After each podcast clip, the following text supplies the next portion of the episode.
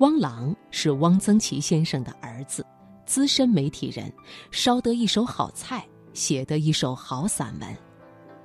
我和他的交往可以追溯到二十多年前，那时候，汪曾祺老先生住在蒲黄榆，我被借调到《文艺报》工作，因为孤单，节假日隔三差五的到老爷子家蹭饭。汪曾祺在文坛的美食大名跟他的厨艺有关。据汪郎统计，除了汪先生的家人，我是尝汪先生的厨艺最多的人。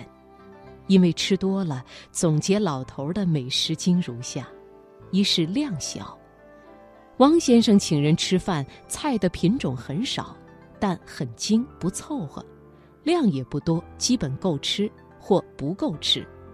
这和他的作品相似，精炼，味儿却不一般。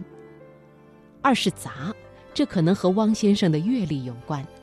他年轻时四处漂泊，口味儿自然杂了，不像很多的江浙作家只爱淮扬菜。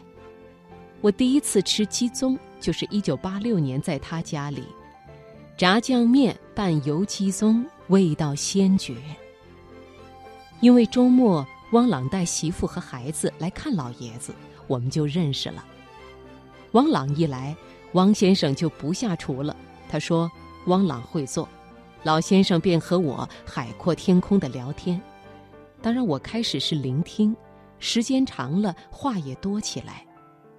汪朗则在厨房里忙这忙那，到十二点就吆喝一声：“开饭了。”汪朗做的饭菜好像量要大一些，我也更敢下筷子，味道更接近北京家常菜，不像汪先生那么爱尝试新鲜。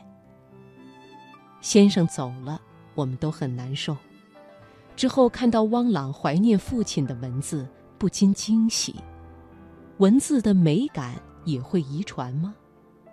又看到他谈美食的文章了，就更加亲切。因为我也写关于吃喝的文章，但基本是借题发挥，和他的食本主义比起来，我像个外行，以致他发现我文章中的常识性错误，将麻豆腐误作豆汁儿。对于食物的历史渊源和掌故，他更是如数家珍，信手拈来，当代文人鲜有其格。当然，他也有不及的时候。有一次，我说到汪先生送我泡菜的事，他很惊讶，他不知道老爷子居然还会做泡菜，他自己都没有尝过。我很是得意。我到北京十多年，与汪朗的往来也慢慢多了些，时不时的还在一起切磋时经。他的嘴巴很刁，我推荐的饭店，他总能品出其中的最好味道。我写的一些小文，他也时不时鼓励一下。前不久，他电话邀我吃北京的爆肚，我说好啊。那一天，他还从家里拿来茅台酒。酒过半巡，他说出原委：“我的书重版，你写个序吧。”原来是鸿门宴啊，我们都乐了。其实还是想找个理由在一起喝酒聊天。那天喝得很高兴，手拉手，兄弟般畅谈。汪家人厚道实在，汪朗尤盛，我一直视他为兄长，但他的一次举动却让我感到意外。我女儿结婚，汪朗自然要作为座上宾。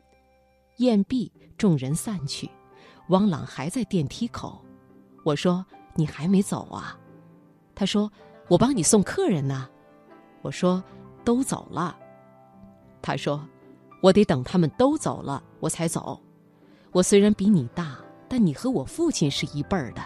你家里有事，晚辈我该最后走。家风如此，文风自然。